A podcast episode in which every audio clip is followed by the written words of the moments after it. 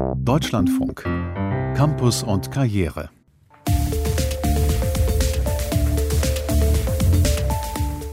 Ideen für gute Bildung. Mein Name ist Katrin Schumacher. Ich bin an der Wilhelm Kraft Gesamtschule in Sprockhövel als Lehrerin seit 2010 tätig und ich unterrichte die Fächer Deutsch und Sport und Mathe.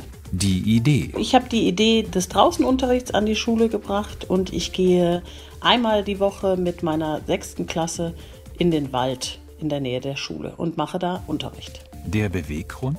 Erstmal ist es so, dass in den Familien es oftmals zu kurz kommt, dass die Kinder raus in die Natur gehen.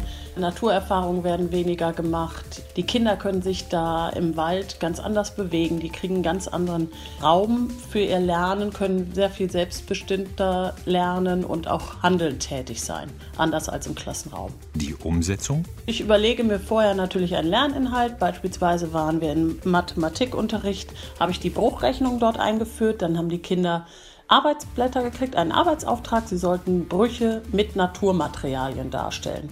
Und die Arbeitsaufträge sind meist sehr offen, um einfach den Kindern den Raum zu geben, da kreativ tätig zu werden. Ideen für gute Bildung. In unserer Hörerrubrik sind auch Ihre Ideen gefragt. Schreiben Sie uns eine Mail an campus.deutschlandfunk.de.